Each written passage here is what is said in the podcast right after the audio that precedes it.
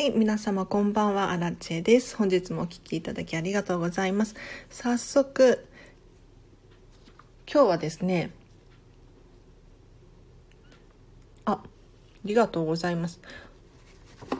今日はですね、お片付けの質疑応答、お悩み、ご質問、お答えしますということで、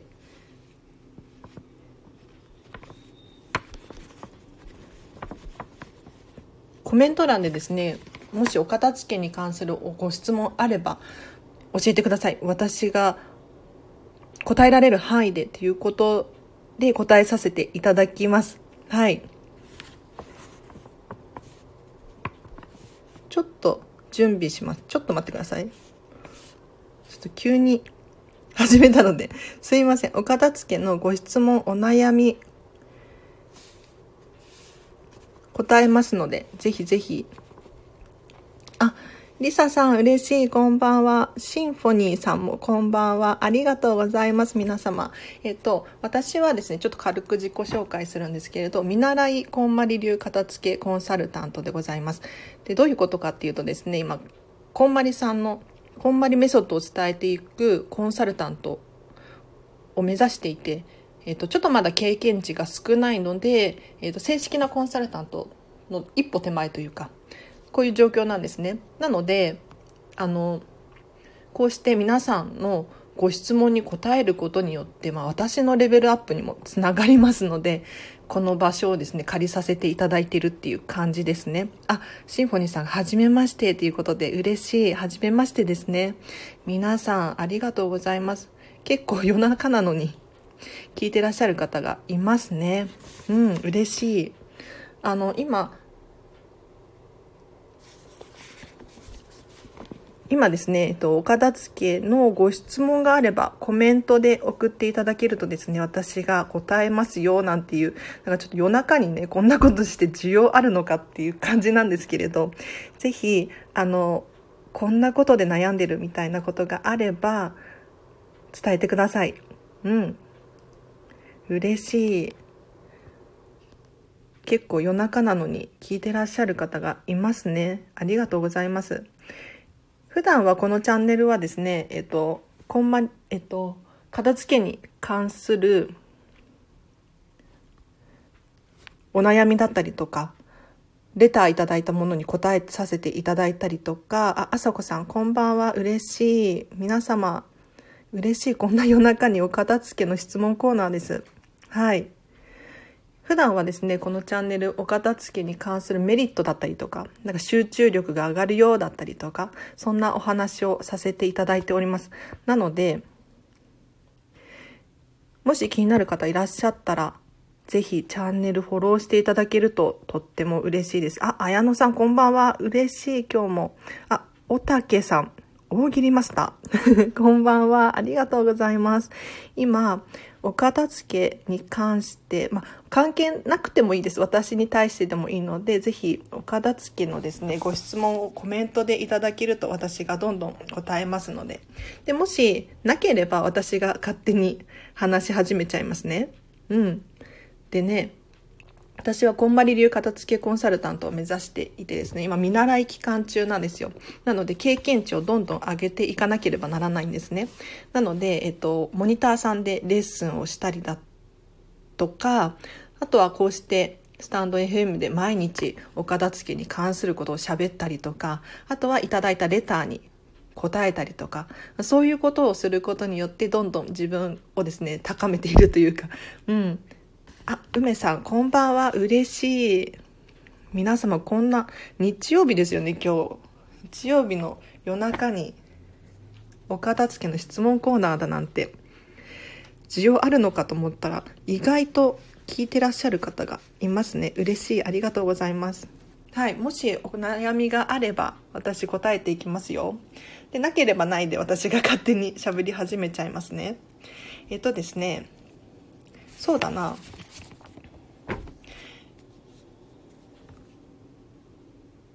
今日も実は仕事で、うん、仕事終わりでこうしてやってるんですよね。あ、まだ10時ですからね、ということで。あ、そっか、まだ10時か。なんかもう気分的に11時くらいの感覚でした。すいません。あ、あさこさんが楽しみにしてましたということで、嬉しい。ありがとうございます。うん。先日、昨日かな、あの、お化粧品のお片付けのことをね、話したんですけれど、これ私的には大好きなテーマだったので、ちょっとまた話してもいいですか？あの、皆さんお化粧品どう、どうですか？お片付け、お片付けというか、私はですね、あの、本当にミニマムに暮らしていて、お化粧品3つしか持ってないんですよ。あの、口紅とマスカラとアイシャドウ、4色入りのアイシャドウ。を1つ持ってる。これをですね、眉毛描くのに使ったりとか、まあ、ハイライトとか、チーク代わりに口紅使ったりとかもしていて、こうすることによって個数をね、減らしてるんですよ。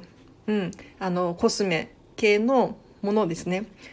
いろんな方法で使うことを使い回していて、個数を減らしていて、で、どうしてこんなことをするのかっていうと、まあ、化粧品に関してだけじゃないんですが、あの、品質っていうところをね、非常に重要視していて、でどういうことかっていうと、やっぱり口紅とかだと口につけるものだしあと手で触ったりとかするものがあったりとかあとはスポンジとかパフとか結構肌に触れるので綺麗に清潔に使いたいじゃないですか。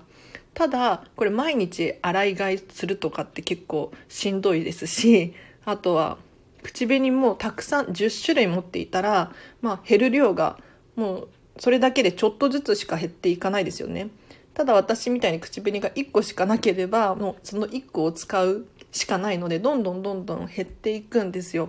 でこうすることによって何がいいかっていうとやっぱり油分が多いものってあの酸化しちゃうなっていうふうに思いますしあとは水分が多いものって菌が繁殖しやすいなと思うんですよね。なのでマスカラとかちょっとね心配だなって思っていたのでこういうことをしているんですよ。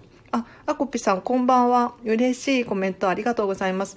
皆様結構聞いてらっしゃいますね。ありがとうございます。あ、どんどん入ってきてくださっている。えっ、と、岡田付のご質問答えますっていうことで、結構ね、皆さんお悩みだったりとか、あるんじゃないかなと思って。ね。で、どこに相談していいかわからなかったりしませんか？あの、お片付けに関することじゃなくても、まあ、私、アラチェにですね、ご質問があれば、どしどし教えてほしいです。あ、はい、来た来た来ちゃった。ということでドラムさんが嬉しい。ありがとうございます。あの、今、お片付けに関する質問、どんどん答えていっております。コメント欄でですね、えっ、と、何か悩んでることがあれば教えていただければなと思います。で、もしなければないで私が、あの、勝手に 喋り始めちゃうんですけれど、今ちょっとお化粧品に関して喋っていたんですよ。雑談、雑談っぽくいい感じで。で皆さんお化粧品どうですかね？なんかやっぱりマスカラとか菌が繁殖したら嫌だなと思ってあのどんどん使ったりとかうん。あと種類を1種類しか持っていないよっていう話をしたんですよね。でこれお化粧品に限った話ではなくって例えば食品とかもそうだなと思っていて例えば皆さん油とかどうしてますか？ドラムさん、ルミルミさんなんですね ルミルミ、ルミルミはですね、私のお片付けのお仲間なんですよ。片付け同期。うん。嬉しい。実はですね、このチャンネル、あの、お片付けに悩んでる方が聞いていらっしゃったりとかする一方で、私のですね、片付けコンサルを受けてくださった方だったりとか、あとは片付けの仲間ですね、片付けコンサルの仲間だったりとかも聞いているんですよ。そうなんです。なので、いろんな方が聞いてらっしゃるんですよね。とっても嬉しいです。は、すごく感動。ありがとうございます。はい。そうなんですよ。ここのチャンネルって基本的に大きく分けてこの2パターンかなって思うんですけれど聞いてらっしゃる方が。まずはお片付けに悩んでる方。お片付けがしたい方。あとは、えっと、お片付けを進めたい人。これどういうことかっていうと要するに私のレッスンを受けてお片付け良かったっていうふうに思っていただいてこうラジオ聴いてらっしゃる方だったりとかあとは片付け仲間ですね。コンサル仲間。が聞いていらっしゃったりとかしてとっても嬉しい限りですね。あルミルミさんが私も感動ということで こちらこそ嬉しいです。ありがとうございます。こんな夜中なのに聞いてくださって。そうなんですよ。なのでいろんな方がいろんな質問があるかもしれないですね。うん。あこんばんは。エコーさん。嬉しい今日も。はい。えっ、ー、と、今、お片付けに関する質問あれば、どしどしコメント欄で送ってください。あの、私のね、成長のためにもなるんですよ。あの、皆さんを利用して申し訳ないなと思うんですけれど、あの、私、見習い期間中ででしてね、あの、皆さんの質問、お悩みに、ちゃんと答えられるようにならないと、あの、コンサルタントとしてね、やっていくにはちょっとまだまだだなと思うので、この場を使ってですね、あの、経験値を高めさせております。ありがとうございます。あ、綾野さんがちょっと聞きにくいんですけど、生理用品の収納どうしてますか？袋のまま収納していますが、いまいちテンションが上がらずということで質問いただきました。ありがとうございます。あの、私はですね、生理用品、あの、詰め替えています。あの、箱だったりとか、あとは私、缶、缶使ってますね。かわいいお気に入りのボックスを使っています。なんかお菓子が入ってた箱かな？そこに適当にポンポンポンって入れちゃってます。で、あと私結構小さいのが好きなので、あのスリムタイプだったりとか、あとタンポンとか使っている、いますね。うん、なのであんまり大きいやつあるじゃないですか。ああいうのを持ちたくなくって、なるべくコンパクト、コンパクトって言って、あの缶もちっちゃいやつなんですけれど、それに、えっ、と、ポンポンポンって。で、あんまりストックをしておきたくないので、本当になんだ、一袋分くらいしか常にはないですね。はい。綾野さんいかがだったでしょうか？やっぱりね、あのままの見た目だと、その外見の袋にこう書いてあるじゃないですか、情報が。あれが、まあ、可愛くしているやつもあるかもしれないんですけれど、自分がお気に入りの箱を買ったりとか、あとはもう、ちょっとした、うん、いただいた箱お菓子の箱だったりとか私みたいにちょっとお菓子が入ってた缶を使うとかこういうのを利用していただくとあの外見も可愛いですし一見何が入ってるのかわからないような感じになるのでおすすめです。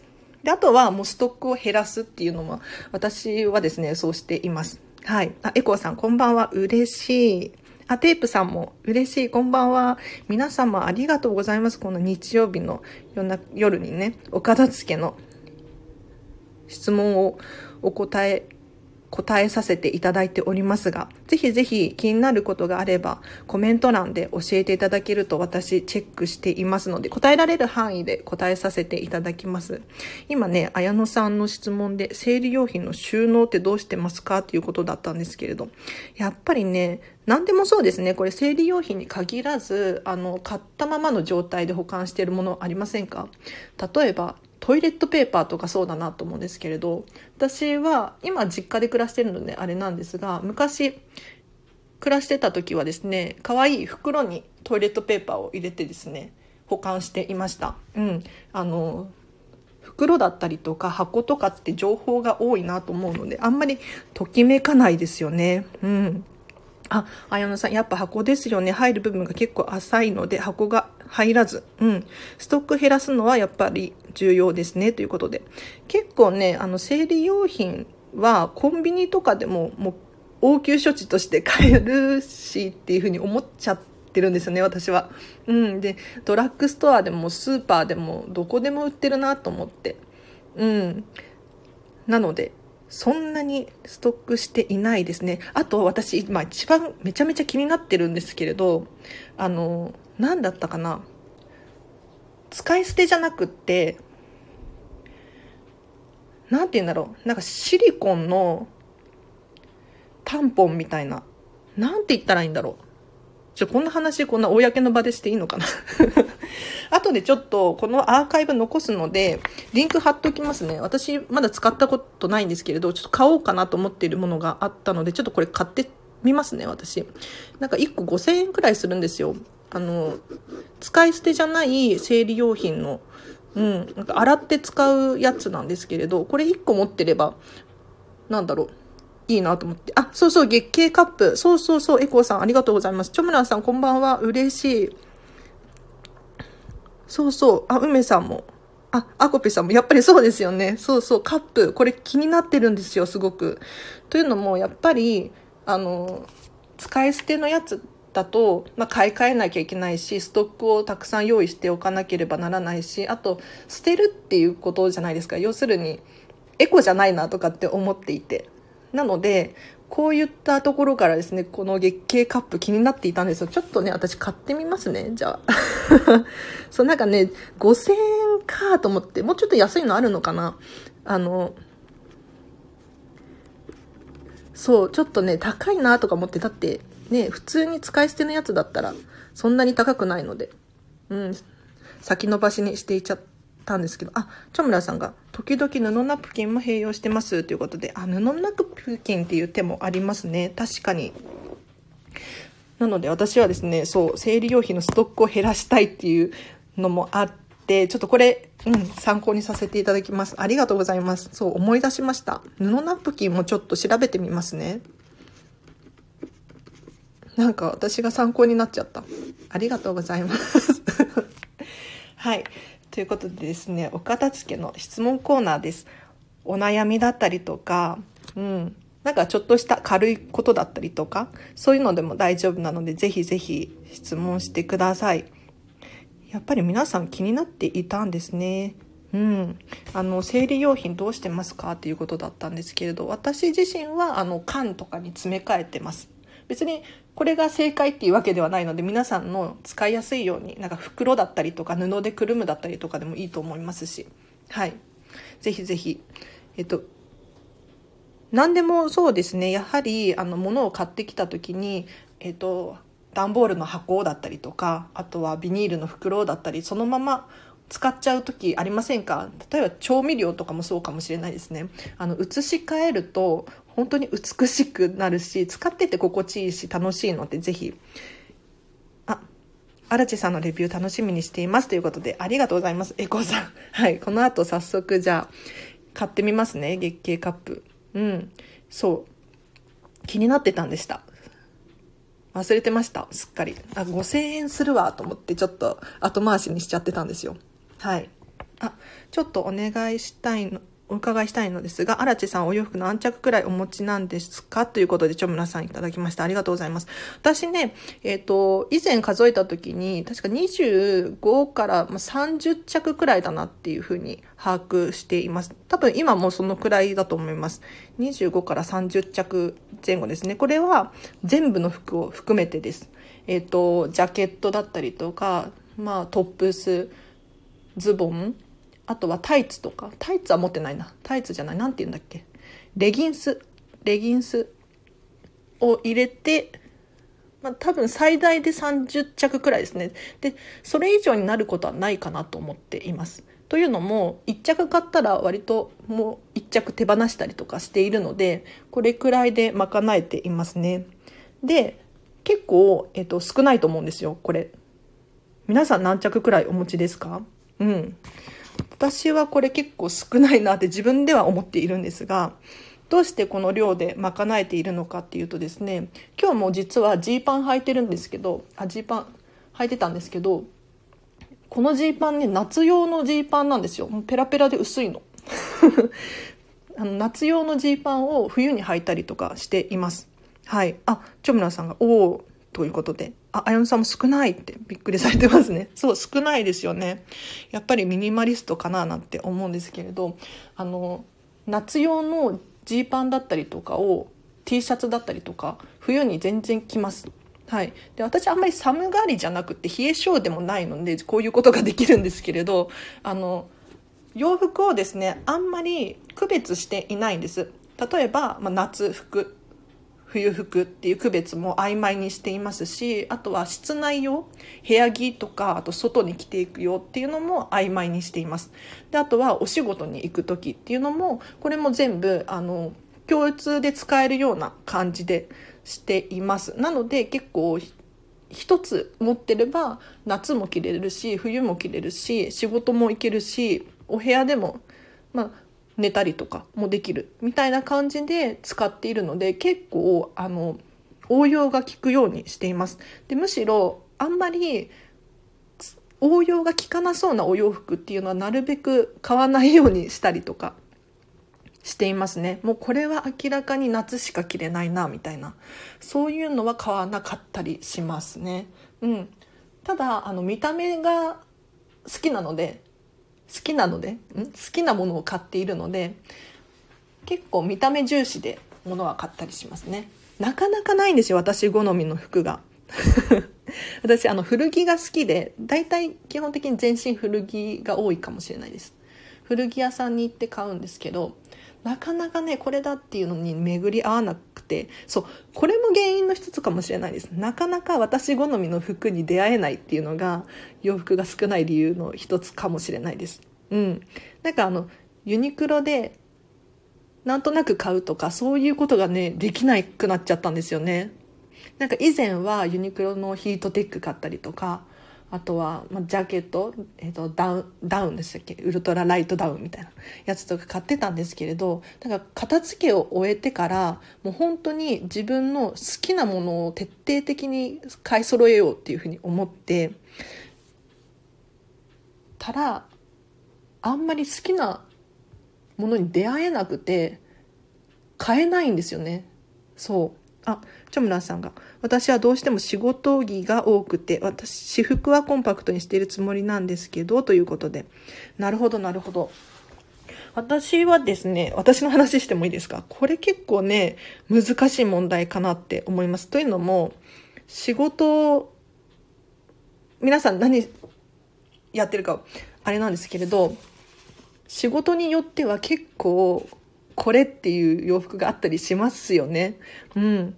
なので、私も飲食店で働いているんですが、周りは、周りのスタッフさん何してるかっていうと、もう仕事用の服、汚れてもいい服、匂いがついてもいい服っていう感じで、あの、着てらっしゃる方が多いんですが、私は結構、あの、普通に普段着ている服っていうのを 着ちゃったりしていますね。逆に逆にあの仕事着を可愛くコーディネートすることってできないですかね？どうだろう？難しいかな？というのも私がですね飲食店で働いてるんですけど飲食店で T シャツもらうんですよあのお店の名前が入ってるやつこれをですね普通にあのジムに来て行ったりとかもう寝巻き代わりにしたりとかなんかあの楽しく使わせていただいているんですね。なので、もしかしたら何か使う方法があったりとかするかもしれないですね。どうだろう？なかなか難しいですかね？私服はコンパクトにしてるつもりなんですけど、ということで。うん。そしたら、まあ、仕事着が多くても許容範囲なのかもしれないですね。どうですか？あの、本当に収納スペースがパツパツで困っているっていうのであれば、あの、確かにそうだなって思うんですけれど私服がコンパクトで仕事着が多いけどボリューム的には収まっているのであれば全然 OK かななんて思ったりもしないです。なかなかねやっぱり仕事の種類にもよりますよね。あの本当に私も結構片付けコンサルで何名かお片付けさせていただいたんですけれど本当に皆さんそれぞれ靴だったりとか、うん、仕事用とかって決めてらっしゃる方がいてですね結構大変そうでしたね。あクローゼットの7割くらいが仕事着ですということでチョムランさんから頂きました。7割が仕事着なんですね。これは結構な量ですね。7割仕事着。なるほどなるほど。どんな服が多いんだろうか。ちょっとねこの質問私難しいかもしれない。仕事着が多くて。でも必要なのであればもう仕方ないですよね。なかなか数は減らせないかななんて思ったり。仕事着ってえっとここんまりメソッド的にはどういう立ち位置になるのかっていうとまあ、ときめいてほしいんですけれどじゃあどうやってときめくかっていうとこのお洋服があるから私はえっと、働くことができるしお金を稼ぐことができるし安心して例えば汚れてもいいだったりとか、うん、匂いがついてもいいとかそういう理由から、えっと、堂々と仕事ができる。こうすることによってすごくハッピーでいられる。そんな感じで仕事着にもときめいてほしいんですね。ただもし仕事着の量が多いというのであれば今一度あのご自身がですねしっかり、うん、把握することかなって思いました。えっ、ー、と全て一個ずつこう出していってみて実はちょっとよれてるなとか汚れてるなとかあとはこれちょっともうさすがに必要ないかもみたいなものがあったりするかもしれないのでもう一度ご自身が持っている仕事着の量を一度把握してみる。どうですか？何着持ってるのか。あ、チョムランさんが。確かに着てないのも結構あるんですよね。ということで。そうなんですよ。あの、これ仕事着に関してだけではなくって、意外とクローゼットの奥の方って大事にしまわれちゃって、いつか着ようだったりとか、これが古くなったら代わりに着ようだったりとか、なんかこういうのが結構あったりしがちなんですね。うん。なので、今一度何を持ってるのかっていうのをクローゼットの中ちょっとひっくり返していただいてもう一回見ていただけるといいかもしれないですどうですか？答えになっていたでしょうか？今ですねお片付けの質問コーナーですおこおこお悩みに答えさせていただいております。とコメント欄で送っていただけると私が随時反応して、まあ、答えられる範囲で答えさせていただいております。あ、チョムランさんありがとうございますということで何か気づきがあったかな？嬉しいです。ありがとうございます。一応今日は1時間を予定しております。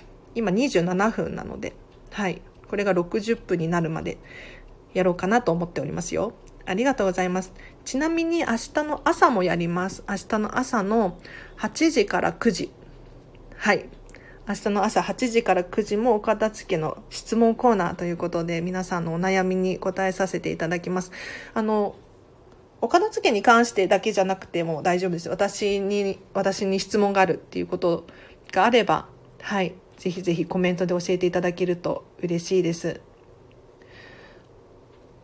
あとはそうだな、お知らせをじゃあしてもいいですか？うん。実はですね、えっと、LINE の公式アカウントを作ったんです。で、ここがね、私本当に楽しくて毎日。皆さんのおかげなんですけれど、あの、何してるかっていうとですね、私に直接メッセージが送れる設定にしてあります。なので、この LINE の公式アカウント友達申請していただくと、あの、お片付けの質問だったりとか、あとはお悩みだったりとか、えっと、このチャンネルのご意見とかご感想をですね、直接私に送れるようになっております。今だとね、あの、本当に友達が少なくって まだね、始めて2週間とかでしたっけ？なので本当に友達が少ないので、高確率で私から返事が返ってくるようになっておりますので、ぜひぜひ、あの、今のうちに友達申請していただくととってもお得かなと思います。後で、あの、このアーカイブ残して、リンク貼っておきますので、ぜひ、えっ、ー、と、お友達申請していただければなと思います。ありがとうございます。で、ここの、そう、LINE の公式アカウント何がいいかっていうと、私が毎日、あの、メッセージを皆さんに送っております。もう一方通行で送りつけております。で、何を送ってるかっていうと、実はお片付けに全然関係ないことだったりとかしています。例えば、今日何を送りましたっけ？あ、今日はお片付けのライブ配信やりますみたいなメッセージを送りましたね。はい。あとは普段は今日はこの本を読みますっていうことだったりとか、これからジムに行って頑張ってきますだったりとか、こういう情報をどんどん毎日1通2通くらい送ってます。で、こうすることによって、あ今日も荒地さんが頑張ってるじゃないけど 皆さんがお片付けのモチベーションになるかなと思って。お片付けしなきゃっていうことだったりとかあ私も頑張らなきゃっていうふうに思っていただけたらいいなと思ってやっていますので是非あの心が温かい人限定ということでさせていただいておりますがぜひ温かく見守れるっていう方はですねこの公式 LINE アカウントお友達申請していただけると私とあのやり取りができますのでお片付けのレッスンに関してだったりとかもぜひぜひあの悩んでる方いらっしゃると思うので、えっと、いただければなと思います。はい。どうですか？今お片付けの質問コーナーをやっております。ぜひぜひ皆さんコメントでお悩みだったりとかあれば私がですね今返信させていただきます。で、なければ私がね、勝手に喋り始めちゃいますけど、大丈夫ですか？一応明日の朝もやろうと思っているので、明日の朝でも質問いただければなと思いますね。はい。あと、お知らせで言うと、今、お片付けのクラウドファンディングを申請中なんですよ。あ、エコーさんが買う時に似たようなデザインや色の服を選びがちっていうことで、すごくよくわかる。これ私のことです。私のことですとか言って。あのね、本当に毎回同じようなデザイン買っちゃうんですよね。これはでも、いいと思いますよ。エコーさん、わら、わらわらっていうことで。そう、私は全然 OK だと思います。えっと、私もね、実は、同じジーパン2つ持ってたりとか、うん、なんだろう。本当に同じ色の同じやつを持ってたりとかしますよ。はい、でなんかあの結局人って好きなものって決まっちゃってるんですよ。まあ、私の場合だけかもしれないんですけどあのなんだろうな。なんとなく系統が似てるものを好きになってしまうんですよね。なのであれこれっていうふうにできないと思う。なかなか。で自分が好きなのであれば全然それで OK だって私は思っていてですね。もう服の物量もそうだし、えー、と何を着るのかだったりとかもう人の目とか全然気にしする必要ないなと思います。で皆さんもよく思い出してほしいんですけれどなんか人が何を着てたのかってそんなに実は気にしていなくないですか？確かにあ今日のこの服かわいいねっていうふうに思うかもしれないんですけれどじゃあ次に出会った時その人に出会った時にどうですかね？この服この間も着てたよねなんて思わないじゃないですか。うん。あ、これ似合ってるねってまた言うと思うんですよ。そんなにね、もう自分が好きなのであれば、堂々とあの同じデザインの服を着ていいと思います。で、私はですね、結構あの同じデザインだったりとか、同じような系統の、要するに古着で全体的に合わせて買ってるんですけれど、こうすることによってね、すごくあのイメージがつきやすいです。あ、きっと服とかって自己満足ですよねということで、うん、かなり自己満足の部分大きいと思います。人から見られてっていうのもあるかもしれないんですけれど、やはり自分が好きでっていうのが大前提かなって思います。あ、これ、今思い出したんですけれど、あの皆さん、講演家の鴨頭さんって知ってますか？講演家、YouTuber の講演家、鴨頭さんっていう方がですね、えっ、ー、と、 Voicy っていう別のプラットフォームの、えっ、ー、と、ラジオやってるんですけれど、この方がその Voicy のラジオの中で洋服を、えっ、ー、と、ファッションについてっていう話をされていたんですけれど、この時に言っていたことがすっごくわかりやすくって、ちょっと今思い出したので話をさせていただくとですね、えっと、ファッションとは何かっていう話です。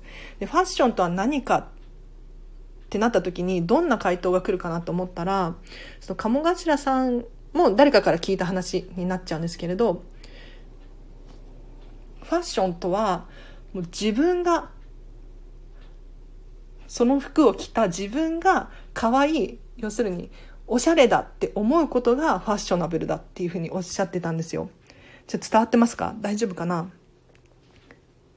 要するに自分が可愛いと思って買った服を着てそれを見た自分が可愛いと思えばそれがおしゃれであるっていうふうに言ってたんですよね。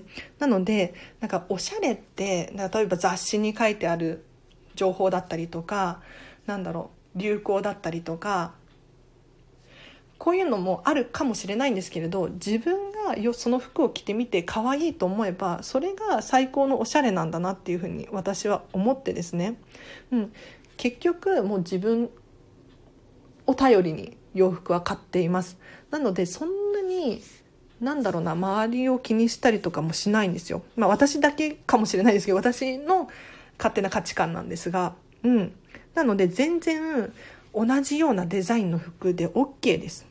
色とか私結構ね薄い色のデニム生地が好きで水色系が好きで上下デニムデニムみたいな感じの格好をしてる時もあったりしますよ。うん、なので結構人って急には変わらないなって思うので全然違う系統のやつに手を出しちゃってなんか違かったなってなる確率結構高いと思うんですよ。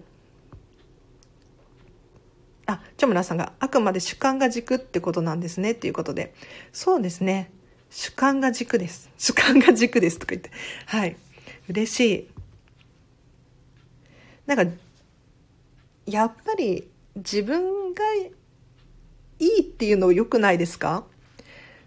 自分が好きとか。結構日本人あるあるかもしれないんですけれど、まあ、私もかつてそうだったんですが人気があるとか流行ってるとか。あとはこれを持ってるのが当たり前とか。なんだろう例えばクラス中がクラスのみんなが持ってるものを私だけが持ってないってなったらちょっとあれ？ってなったり。でもこれってよくよく考えたら自分は必要ないと思っていればそれは必要ないんじゃないかなって思うんですよね。もう自分の心が心地よければそれでいいかなって。これ物に限らずですね、まあ、人間関係だったりとかお仕事とかもそうかもしれないですね。あの例えばいい大学に行っていい企業に入ってそれで幸せかって言ったら、まあ、人それぞれじゃないですか。はい。なぜか下田先生を思い出してました。下田慶樹 ちょっと私ね、芸能人の方とかね、有名人ね、全然詳しくないんですよ。ちょっと後で調べてみますね。どんな人なんだろう、この人。見たらわかると思います。歌劇。ありがとうございます。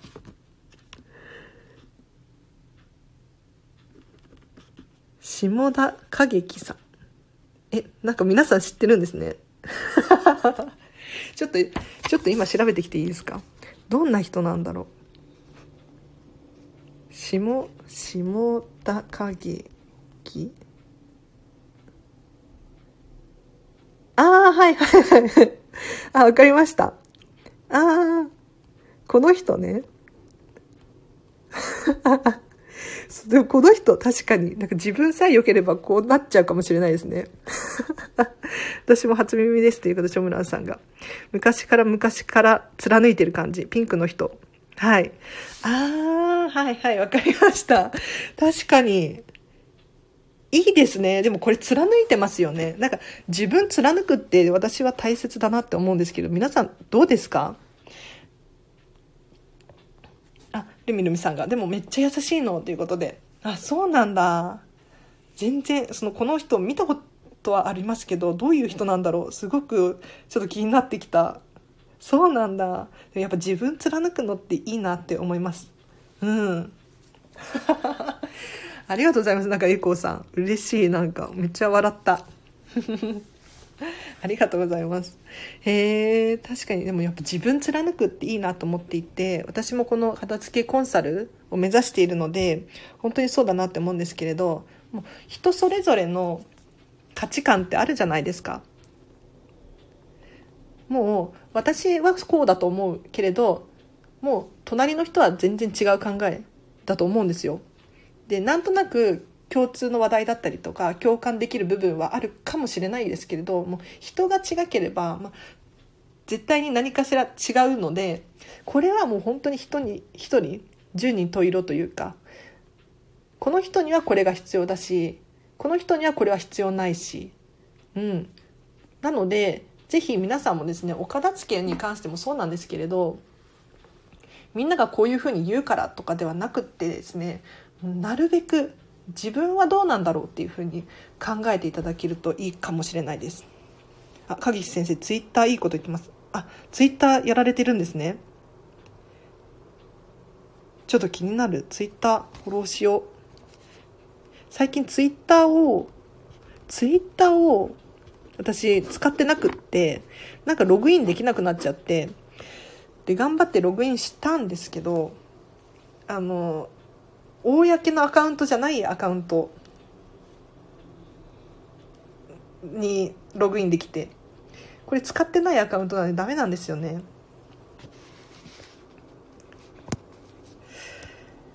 ツイッターのアカウント新しいの作ろう。ちょっとメモしよう。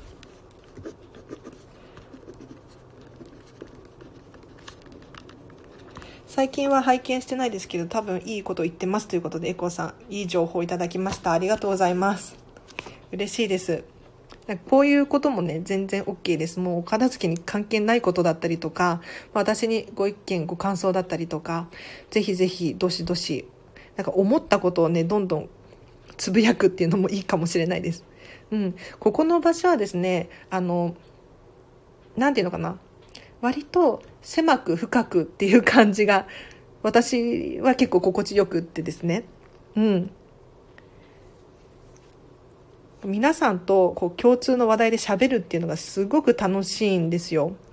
で、さらに言うと、皆さん同士でこうコメントでね、やり取りできてる感じもすごくね、楽しいんじゃないかなって思うんですが、どうですか？なので、私を通して皆さん同士でこうお片付けのモチベーションを上げていく。もうお片付け今頑張ってる人もそうだし、えっ、ー、と、お片付け終わった人もそうだし、ここの場所を利用していただいてですね、あの、共通の話題で盛り上がる。これが、まあ、楽しいですし、うん、いいかなって思います。今ね、お片付けの質問をコメントで教えていただけると私がどんどん答えていきますよ。うん、ありがとうございます。いつも聞いてくださって。一応このチャンネルはですね、まあ、初めましての方もいらっしゃるかもしれないので、このチャンネルは毎日更新していまして、お片付けに関する、えっと、メリットだったりとか、なんかお金が増えるようだったりとか、集中力が上がるよとか、そういうことを話したりとか、いただいたレターにかえ、えっと、答えたりとかしているチャンネルでございます。はいはい先生、高価なカバン、ときめかないけど手放しにくいのどうしましょう？ということで、あちょむらさんもわかるって。ありがとうございます。高価なカバン、ときめかないけど手放しにくいですよね。これね、高価なカバンじゃなくても、例えば、ま、高いものですね。これは共通の問題かなと思います。あ、もったいなくて捨てられない。私もカバンっていうことで。あのね、これ、私、もったいないって思うじゃないですか。ただ、私の価値観で喋らさせていただくので、あくまで私の意見ということで聞いていただければなと思うんですけれど、私、確かに捨てるのだったりとか手放すのもったいないとか手放しにくいっていうふうに思っちゃうんですけれど、それよりももったいないことがあるって思うんですね。それは何かっていうと、時間です。例えばその高価なカバンを手放すのか残すのかっていうふうに悩んでる時間だったりとか例えばふとしたきっかけであこのカバン使えていないやっていうふうにときめかないけどここにあるっていうふうに思う時間だったりとかこれがすごくもったいないなって思っちゃうんですよね。だったらもう潔く手放す。で確かにもったいないし心が痛いと思います。ただそれはおそらく一瞬の出来事で、その1年後とかには、その空いたスペースにもっとときめくカバンがあるかもしれないじゃないですか。わかりますか？何を言ってるのか。伝わるかなこれ。あの、うじうじこう、手放すか残すかってずっと悩み続けてると頭の片隅にやっぱりねこう悩んじゃう自分がずっと続くんですよそうじゃなくても諦めてもう本当に申し訳ないけどこのカバンにはなんだろうもう自分にも申し訳ないもう失敗を認めるっていうのかな。うん。なんか失敗を認めてあげて受け入れてもうこれはもう反省する。私はじゃあこの高価なカバンを手放すんだけどそれはもうその時だけの出来事でもう次の年とかもう次の月とかにはもっといいものがあったりとかうんなんだろうそういう価値観かななんて。あありがとうございます。どうどうですか？ちょっとこの回答は私だけのあれかもしれないんですけれど確かに高いものって捨てにくいしうん売るってなってもやっぱりねそのままの金額が戻ってくるわけじゃないじゃないですか。ただこれを先延ばしにするっていうのかな？判断を今しないで後にする。と、まあ、どんなことが起こるかっていうとなんだろうな。決断ができなくなっちゃうっていうのかな。あそれで行ってみる今度です。ということでルミルミさん。ありがとうございます。どうですかね。そう私の勝手な意見なんですけれどあのやっぱり時間がもったいないって思っちゃいますね。悩んでるんだったらなんだろうどっちかどっちかだと思います。うん。どうですか？例えばこれってあの高価なものに限らずですね。諸田よ先生ありがとうということでルミルミありがとうございます。ルミルミよかった何か参考になったみたいで。なんか時間に限った話じゃなくってあ、自分の失敗を受け入れるという言葉がぐさっときましたということで、チョムラさん。そうなんですよ。人って失敗を受け入れないと、あの、先延ばしにしちゃったりとかしませんか？これ私もよくあるんですけれど、あの、自分に痛みがないと、人って気づけなかったりするんですよね。うん。なので、もう、失敗は認めて次のステップに進みましょうっていう感じです。成長しましょうっていう感じです。どうですか？伝わったかな？これ今あるものじゃなくって、例えば次、買い物する時もそうかもしれないです。例えばなんかちょっと高いものを買うってなったら躊躇したりしませんか？次、うん、なんかスマホを買うだったりとか、それこそ高級なバッグを買うってなったら、これ買うとお金があって思うじゃないですか。でこれも同じだなと思っていてどういうことかっていうと悩んでる時間がもったいないなって思っちゃうんですよね。そう。だったらもう潔く買ってみてどんな気分になるのか体験してみる？うん。買わずに例えば高価なものを高価なものじゃなくても例えば何か買おうかなやめようかなっていうふうに思ってる自分が例えば1年続いたらこの1年もったいなくないですか？例えばもう買っちゃって1ヶ月後とかにはあこれいらないわとかこれ必要だったわってもう答えが出るんですよ1ヶ月後には。にもかかわらず1年後まで買おうかなやめようかなって悩んでるのもったいないなと思って。あルミルミさんがルミルミもぐっさっときましたということで。ぐさっときました？ね。ちょっとあの聞く人によってはちょっと痛いことを言っております。はい。というのもですね割とここのチャンネルは私本音を喋っていてあの何て言うかな万人受けするような話はしていないんですね。うん、でどうしてこうぐさぐさ刺さるようなことを喋ったりとか、まあ、私の個人的な意見を話したりとかしているのかっていうと一応ここのチャンネルにはですね私に共感してくれる人だったりとか、まあ、似たような人っていうのかなが集まってくれればいいなと思っていて。うん、というのも全然理解できないっていう人に無難にこう話を投げちゃうとここの何て言うのかなコミュニティっていうのかながうまく回らないような気がするんですよね。なので私はですね結構ぐさぐさ 黒あらちって言ってるんですけれど白あらちと黒あらちがいてですねあの結構まあ白が多いくもないか あ、なんかすごいいいね来た。ありがとうございます。そう。黒アラチェをね、あ、すごいいいね。ありがとうございます。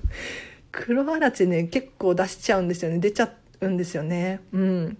あ、カバンだけじゃなく多数の使ってないものを見るたびに、捨てるか悩んでる時間、確かにもったいないですっていうことで、エコーさん、ありがとうございます。何か気づきがあったら嬉しいなと思います。なんかね、人生って進んでいっちゃうんですよ、勝手に。なんていうの時間って進んでいっちゃうんですよ。今決断すれば次のステップに進めるかもしれないのに、なんか、なぜかこう、流してしまったりとか、もう私もすごくそういう経験があるからわかるんですけれど、ね、なかなか手を出しにくいことだったりとか、例えば英語の勉強しようって思いつつこう流しちゃうとか筋トレしようと思いつつこうできなかったりとかそうじゃなくてもう一回やってみる。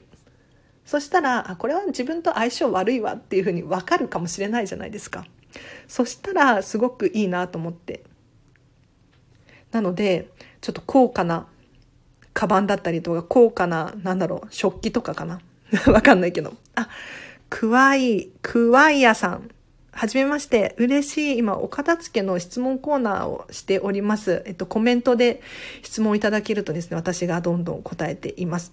で、今ね、高級なカバン、手放せないっていう話をしていたんですけれど、高級なカバン手放せないですよね。なかなかね。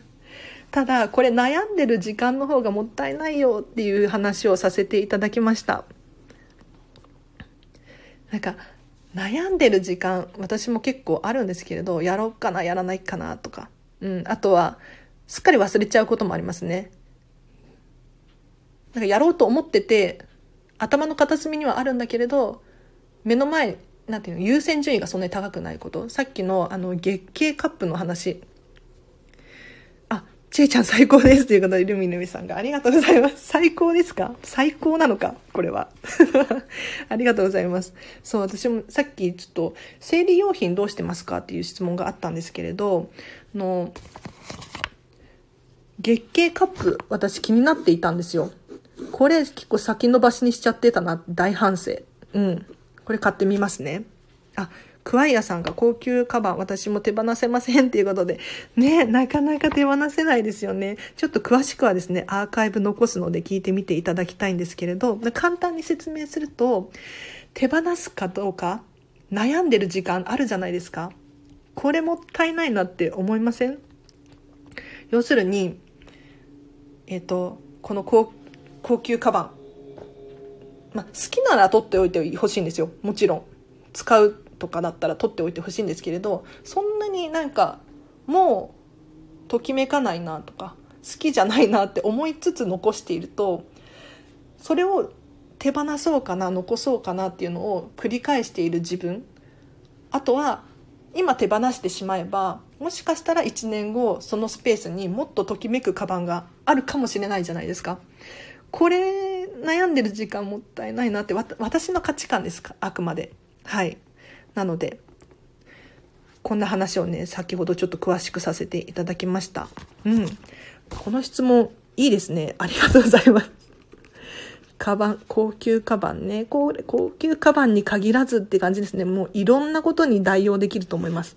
あの高いもの高高価なものに限らず、あと買おうかな、買わないかなって悩んでいるものだったりとか、もう買っちゃえば1ヶ月後にはもう答えが出るんですよ。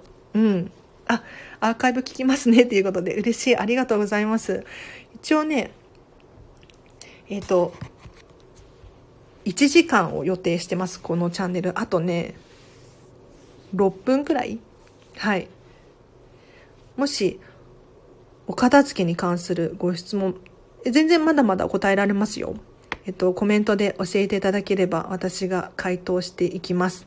嬉しい今日も結構な方が聞いてくださっていてすみませんねなんか日曜日の夜にこんなことをして一応あの明日の朝の8時9時もライブ配信しようと思っておりますもしご参加いただける方いらっしゃったら、えっ、と、もう聞き流す程度で大丈夫ですので、はい、参加していただければな、なんて思います。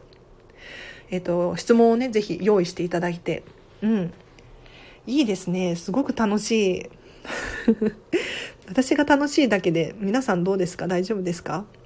えっと、お片付けの質問。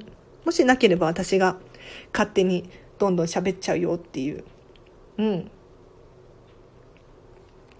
さっきなんか喋ろうと思ったんだけど忘れちゃいました。何だったっけ？ありがとうございます。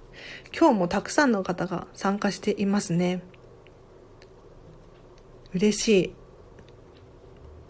そう、高級なものとかね、大変ですよね。あ、書類、先生、書類って、私先生で大丈夫ですか？はい、ルミルミさんから。書類のね、整理どうしましょうね。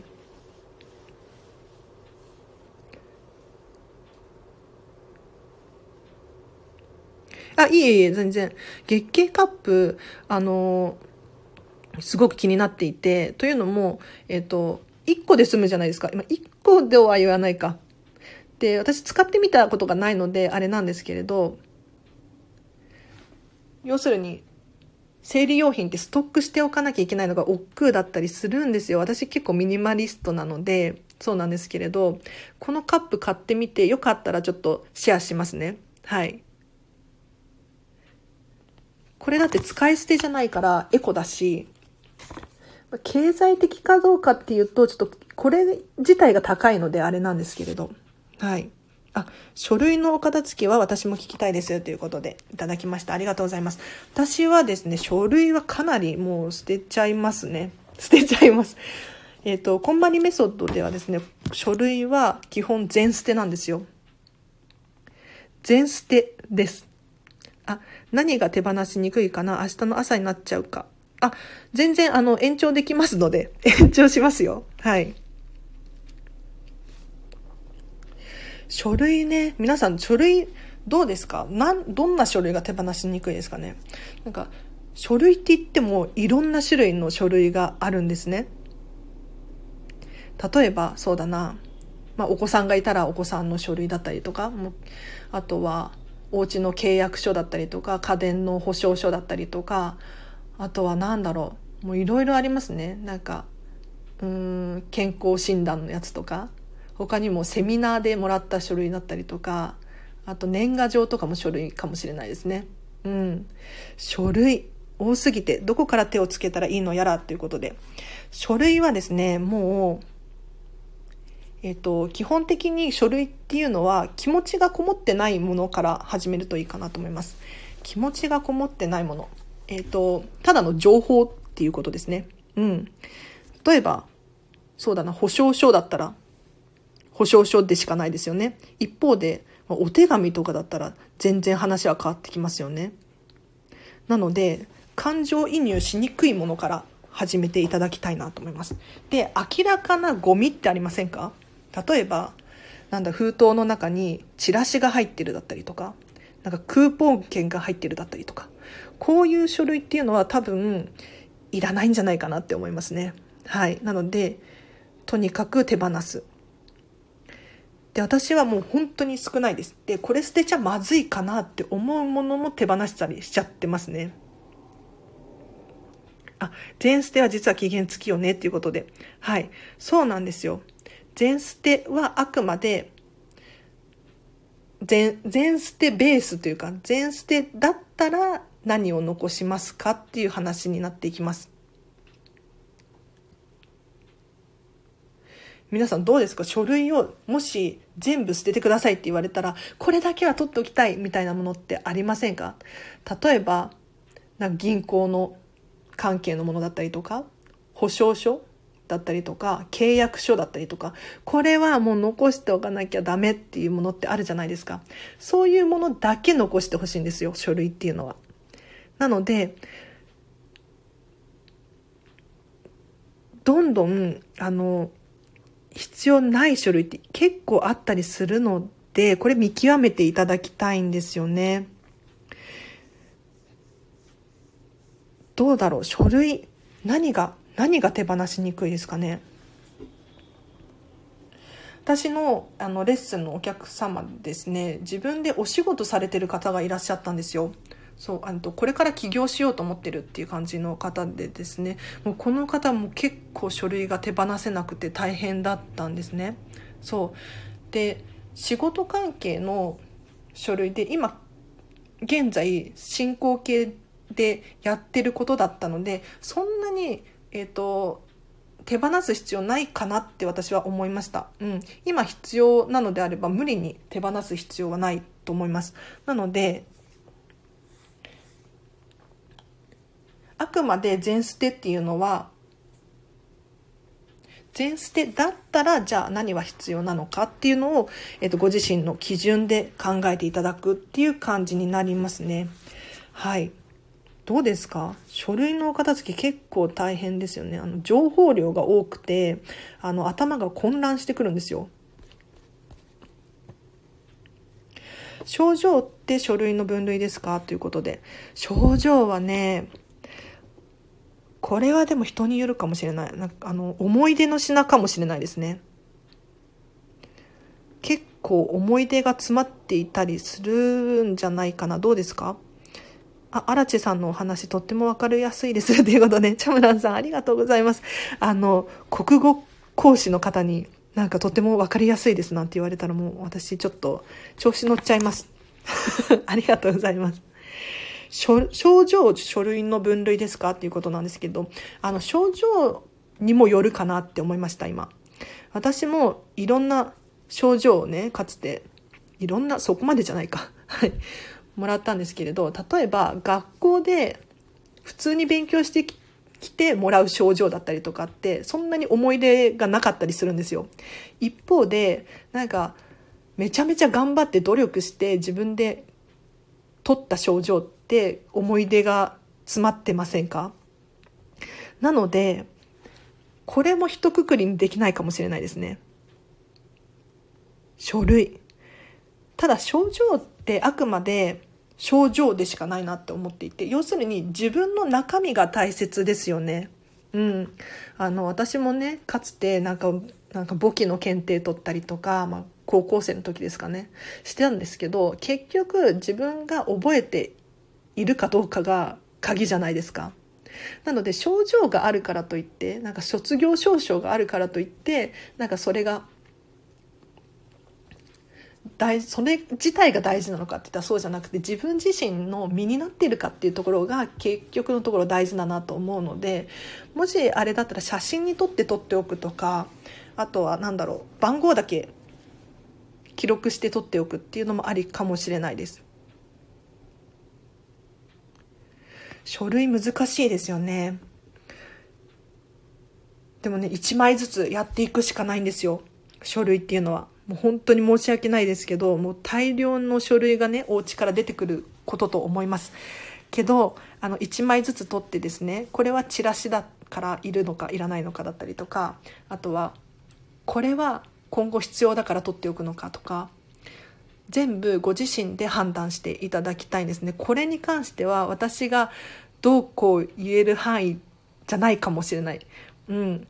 あの、これは捨ててくださいねっていうふうには言えないです。もうご自身の基準で、まあ、全てのことがそうなんですけれど、書類関係はね、そうなんですよ。あ、ルミネさんが、その通りです。1枚ずつやるしかないっていうことで。そうなんですよね。もう仕方ないですよね。もう封筒の中をもう開けて1枚ずつチェックする。これをやらないといけないんですよ。結構封筒ごと見ちゃう人いるんです。あの私のお片付けのレッスンでもですね書類のお片付けをするんですけれど封筒ごと見て中身見ないみたいなことがよくあるんですけれど封筒の中身開けてほしいんですよ結構あの届いた書類をそのままの状態に保管しがちなんですがその封筒の中身には果たして本当にそれが入ってるのかどうかだったりとかチラシだったりとかクーポン券が入ってたりとか余計なものが入っている可能性もあります。なので、ぜひ封筒から出してですね、封筒もなるべく手放してほしい。できればファイリングしてほしいっていうふうに思います。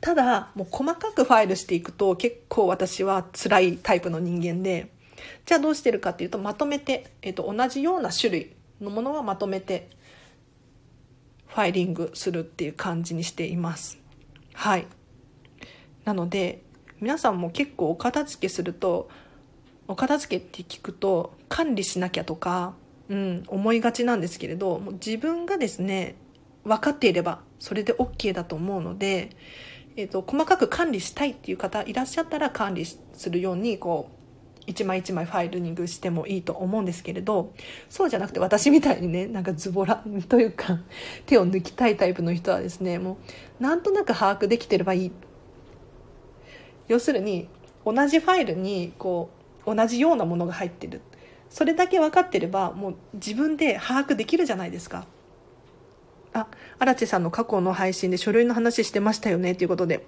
あ、エコーさん嬉しい。私の過去の配信のことを覚えてくださっていて。ありがとうございます。書類ね、なかなか難しいんですよね、やっぱり。うん。嬉しい。結構聞いてらっしゃいますね。意外となんか皆さんが私の配信をね、配信とか放送をね、聞いてらっしゃっていて、なんか大丈夫かなってたまに思いますね。過去の自分大丈夫かなって。うん。一応私はですね、この放送終わった後に、絶対に私の放送を聞いてるんですよ。何かまずいこと言ってないかなだったりとか、あとは自分の復習とか、自分の言葉遣いだったりとか、まあ、反省会をね、しているんですよね。毎回、あの、ライブ配信もそうなんですけど、収録配信もそうなんですが、全部の配信をですね、復習していて、復習？うん、聞き返してるんですよ。そう。なので、割と、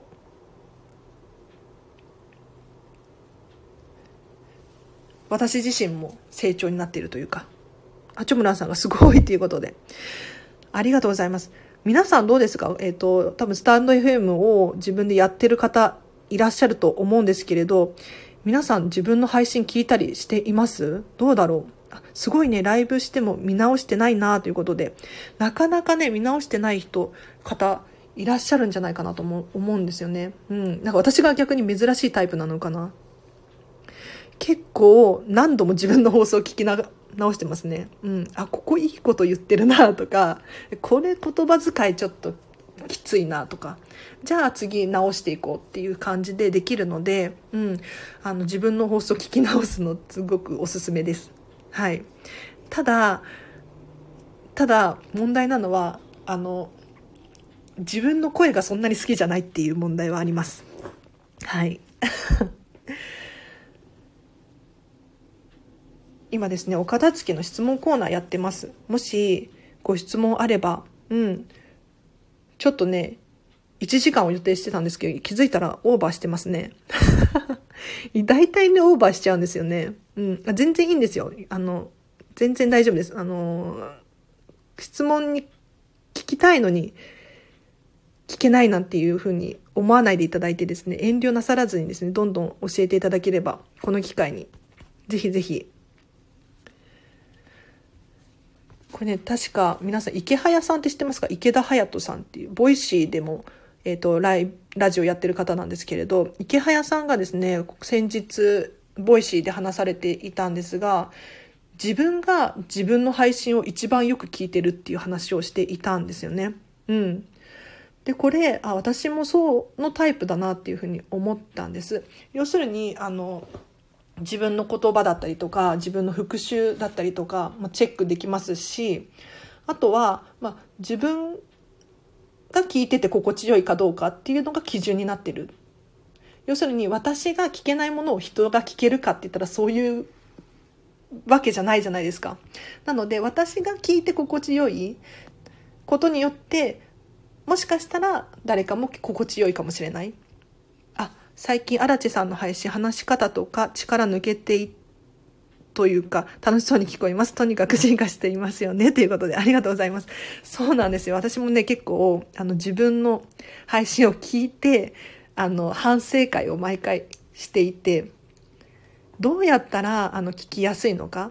あとは、誰かの配信を聞いて、あ、この人のここの部分いいなと思って盗んだりとか、結構笑ってる方いいなって思って、うん。私の過去の回をちょっと遡って聞いてみていただくとわかるんですけど、あんまりね、笑ってないっていうか、うん。